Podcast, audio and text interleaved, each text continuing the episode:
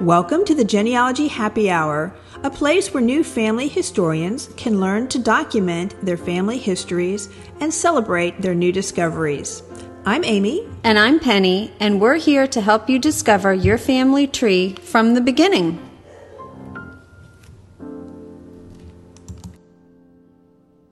Welcome to episode 52. Today's episode, we are going to be talking with renowned author and one of our favorites, Nathan Dylan Goodwin, about his new book, The Sterling Affair. We're also going to cover some other things that he brings up in the book that were of great interest to us, which is uh, something regarding DNA and, of course, ordering documents in England. So we're at a little bit of genealogy research tips in there, along with a discussion on his book. But first, we have the wine.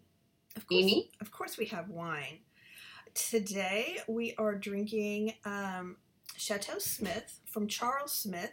It is a uh, Cabernet Sauvignon from Washington State. It's um, elegant, full bodied red, so it's got a lot of that berry and tannin, light tannins, but a lot of berry in it. And um, I ran into it um, at the local wine store here in um, Tampa, and I, I think it's wonderful. But you, it's it's sometimes it's hard to find too. So uh, in high demand, but um, I think it's a really great red. Well, I'm looking forward to trying it whenever we can get back together because this month is April and Amy and I are social distancing and we are podcasting from our own homes this time, trying it out. We are not techie at all, so we're crossing our fingers that this turns out well. I hopefully I, I, think we've got it. I think we got it together. So yes, we are having um, happy hour um, via the internet. Yeah. So all right, so let's um, get right to um, our discussion um, with Nathan Dylan Goodwin. Well, we would like to welcome Nathan Dylan Goodwin to our podcast, and we're going to talk to him about the Sterling Affair, which is his latest book. And I found it to, to be so wonderful and so complicated. There's so many storylines. So, Nathan, welcome. Hello. Thank you for having me again. And um, we're just going to jump right in. And I wanted to ask you, first of all, how did this story evolve? Because it is so complicated. Did you did you kind of have it mostly planned out, partly planned out, or did some things come about in your research? Because I know as you post online, you do a lot of the research that um, Morton does. Did things come up that alter the story? Yeah, so um, I, I, kind of have known for quite a while, probably two or three years, I wanted to do at some point uh, a spy related story because I thought it kind of lends itself completely to to uh, to Morton and genealogy because you know if someone's trying to hide their identity, it kind of it fits really well. So I've always had that in the back of my mind. Um, and then whilst I was researching uh, the and writing the Wicked Trade, um, and I was at National Archives, I kind of looked just tentatively to see what was out there record-wise, because obviously um, records for MI5 and MI6, there's not too many of them for obvious reasons, you know, all the security services. Um, but there are some, and they're slowly revealing uh, more and more. And so uh, once I'd finished uh, with the Wicked Trade, I then went completely into the doing the research for the Sterling Affair, um, and I kind of had a general idea, but uh, the story always it evolves uh, by itself seemingly, and the characters kind of do things that I hadn't thought of. Um, and then you know I'd come across a new record, and I think, oh, that'd be really good to tie that in, and sometimes I didn't quite know where the story was going, but uh, you know, I then would have to go and find another record or another uh, document or something to kind of see where uh, how Morton was going to manage to solve it. And um, so, yeah, that's that's kind of the way it always is. I probably knew maybe thirty percent of the book when I started, and I when I started writing, that was kind of a bit scary. It's like, well, where's the other where's the other seventy percent coming from? Um, but it just it just does it does happen so how long does it take you to just research the um, the historical setting portion of, of your of the mm. book, and then of course then you've got to um, is that what that's the thirty percent? Yeah, so the, the research, if I get the research right, then Mhm. the book tends to write itself Mhm. because I've got everything, I know everything. It was, you know, not everything, but you know, I know enough to get on with it. Um, the research is usually three to four months, uh, just with that's reading books about the time period. So for the Sterling Affair, it's set during the Suez Crisis, so books in the like 50s, 60s um, and looking at documents and going to national archives and going to libraries and museums and wherever I need to go to try to get as much done as I can. But inevitably, as I'm writing, I think, oh, I need still need to buy another book, or I need to go back to the national archives, or I need to download another document.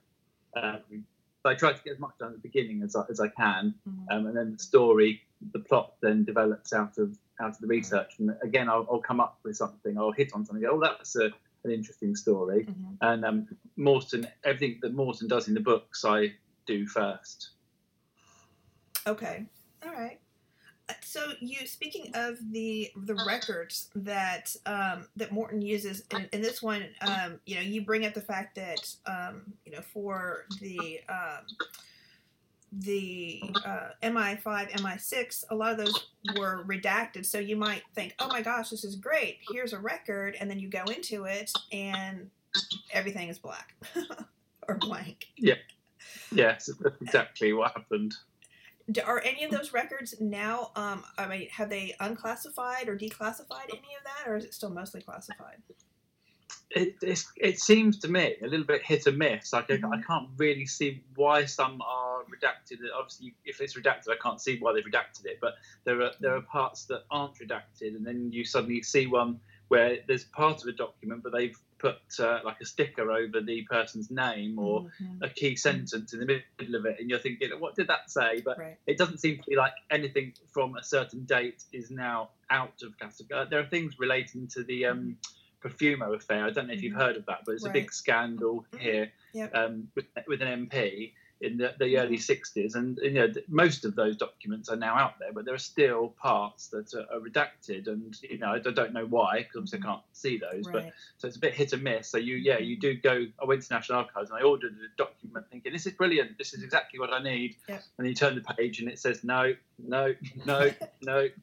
And so you and you then, you then lose the context of it because Mhm. they they put like if they bind a, a document together with all the related letters and documents and correspondence, um, they put it in chronological order. But of course, they then it's just blank pages, so you then start to lose the thread of what you're reading, and you can't see who it's addressed to or who it's from, and Mhm. you know. Yeah. So um, it's interesting. Yeah. It's challenging. Challenging for sure. That's. Absolutely.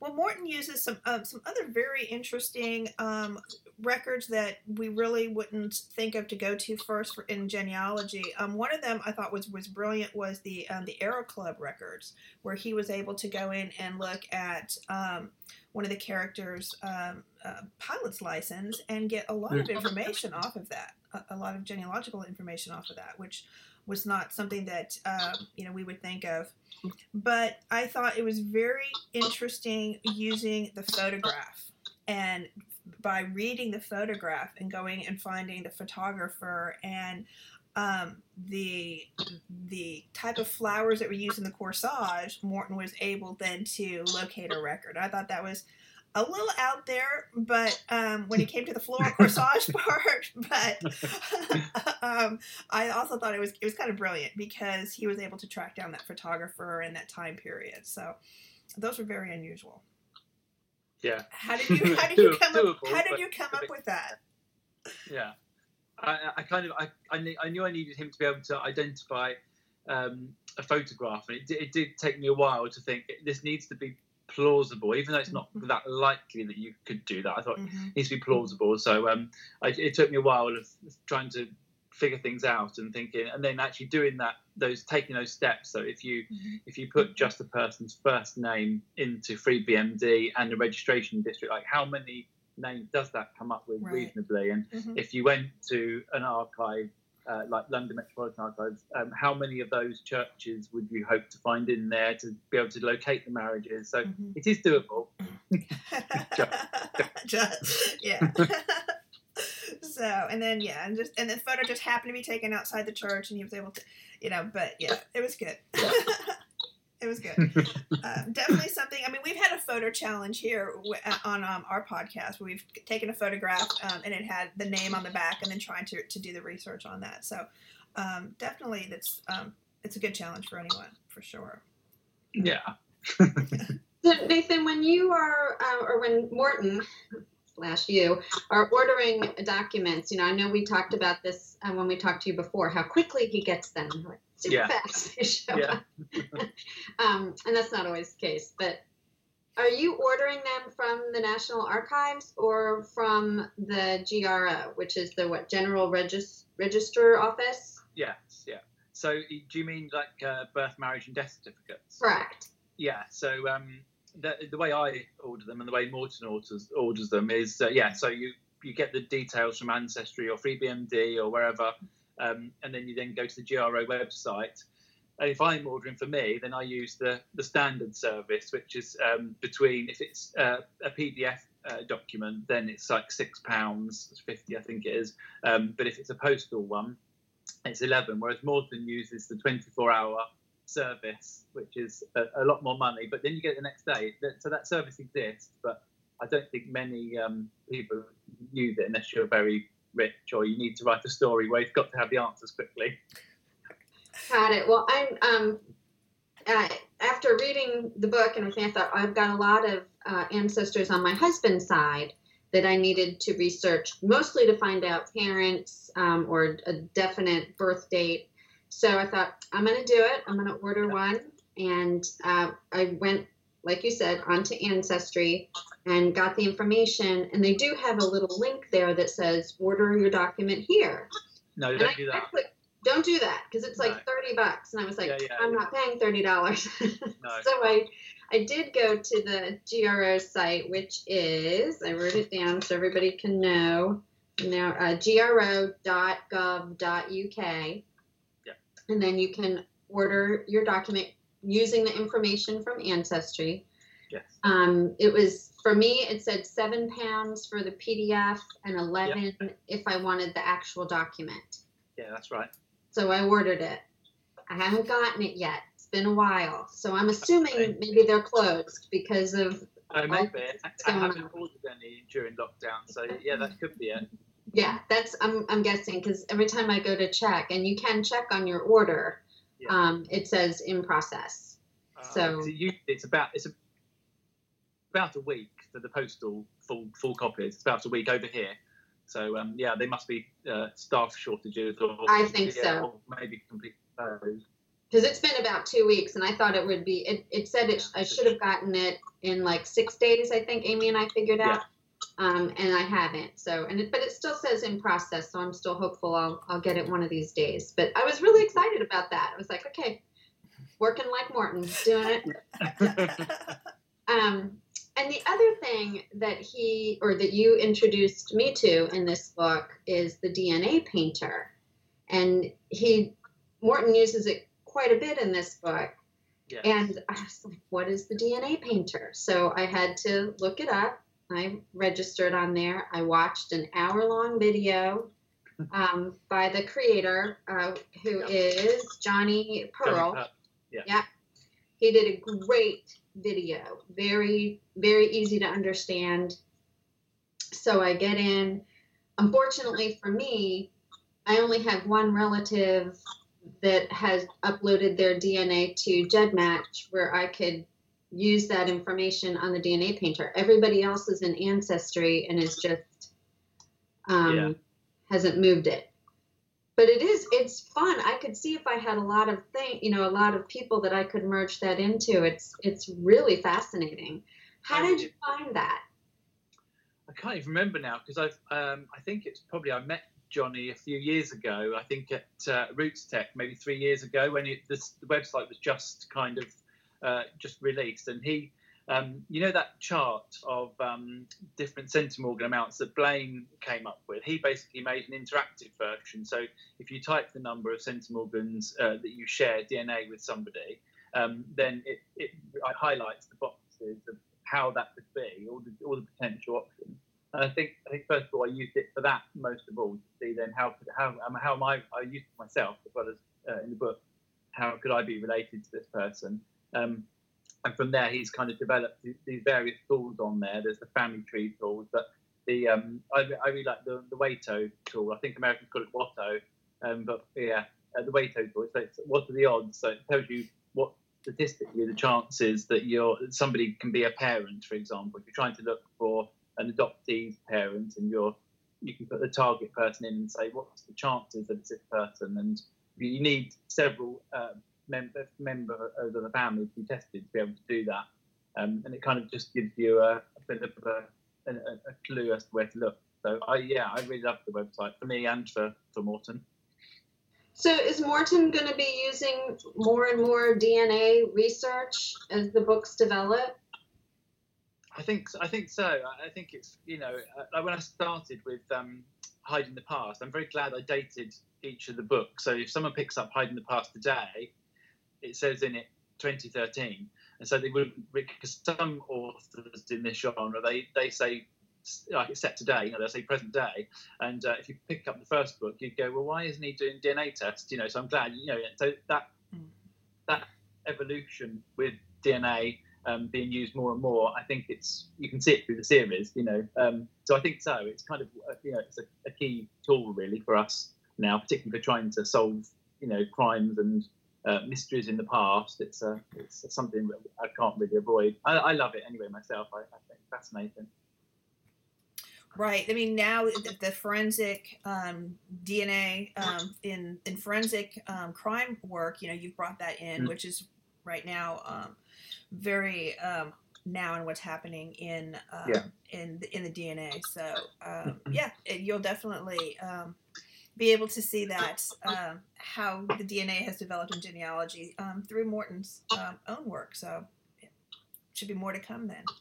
Yeah, yeah. and in this book, in this book, Nathan, the side story of Morton's family. I know in other books past, his family um, history has been um, kind of a big chunk. This one was just like a little little side story. Mm-hmm. That intentional, or did the did the other one just get to be too big because it was pretty big? yeah. So, so I mean, obviously, yeah, you know, it's not giving too much away to say that uh, Morton was adopted, and so you know, from the beginning of the series up till really the last book, so um, the Wicked Trade, it was kind of his journey of trying to find his biological family, and I felt like that it's kind of gone. Again, I can't say too much in case people haven't read some books, but I, I think by the Wicked Trade, that kind of that was wrapped up, and I didn't want to over egg that anymore. And mm-hmm. um, but there needs to be some kind of a, a sub subplot there with his personal life. So um, there's this mm-hmm. new thread that's going to continue. So the next book uh, will pick up on that. Oh, that'll be exciting. There you go. There's a teaser. Yeah, it was a good one. It was a good one. Yeah. But I have to say, I'm uh, I, I have started to uh, write the next uh, book, and then I've been thinking it's been really bothering me the last few days. Being in lockdown now for three weeks, I'm thinking I really should write uh, a Morton uh, being in lockdown as well. And um, so I'm I'm midway through now a story where he's it's set like right now, and he's in lockdown, and he's got to solve a mystery uh, whilst in lockdown about the um, the Spanish flu. Um, but I'm going to put it on my website. It's going to be like an interactive one where you get to choose some of the paths he takes. So something different.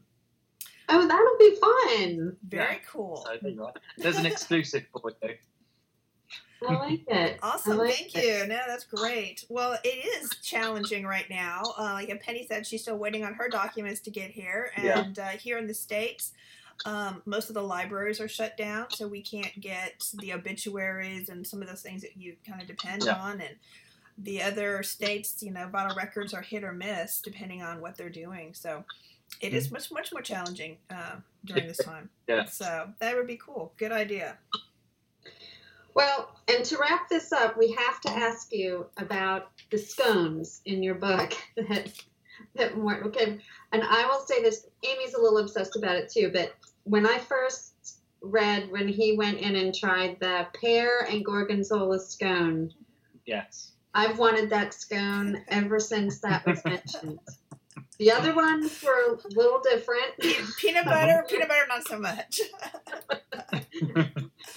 but where um, um, I guess I want to know is how did you incorporate, or where did you get the idea to even bring that in, and when are you going to be opening your Yeah. scone shop? Yeah, who's who's who's whipping up these scones? I would love to run that scone shop, but I think I would just eat all my profits because uh, I just, I just, I just love scones, and I just thought it'd be quite you know, something quirky. You know, there was Mhm. this a craze a few years ago for cupcakes, and there were cupcake shops Right. popping up everywhere. And I thought Yeah. a scone shop would be something different. So, um, so I had I had Morton's brother set set one up, uh, which isn't it isn't real, unfortunately. Um, and the flavors, I just thought I once had um, a gorgonzola ice cream with a warm pear, and it sounds horrible, but it was really delicious. And so I thought that might work in a scone. Well, we are going to be looking for on your website for um, your um, Spanish flu um, and see how um, Morton handles that while he's in lockdown. And you'll let us know when that's um, it's up and going. I will, yeah, yeah, Okay, I will tell you. awesome, Very I'll very put good, it on the social media places. perfect. Yeah. Excellent, Good. excellent. Very Well, as always, it's wonderful to talk to you about you. We look forward to the next Morton Farrier mystery when it comes out. Yeah, thank you very much. Thank you. thank you for having me. So we heard it here first. There's going to be uh, Nathan is going to be putting out a Morton Farrier interactive um, story on his website soon, and as soon as we have more information about that, we will um, post that on social media, won't we, Penny? We sure will. Awesome. Well, it's always good to talk to Nathan, and uh, we just love his books. So you can um, go to our website. We have um, the Sterling Affair up there. You can um, find out more about it on the website and um, where you can get your copy. So until next time, cheers. Cheers. Thank you for listening. Please email us with any questions or comments at genealogyhappyhour at gmail.com. Visit our website, www.genealogyhappyhour.com, for additional resources, books, and wines. Don't forget to drink responsibly. And never drink around genealogical documents.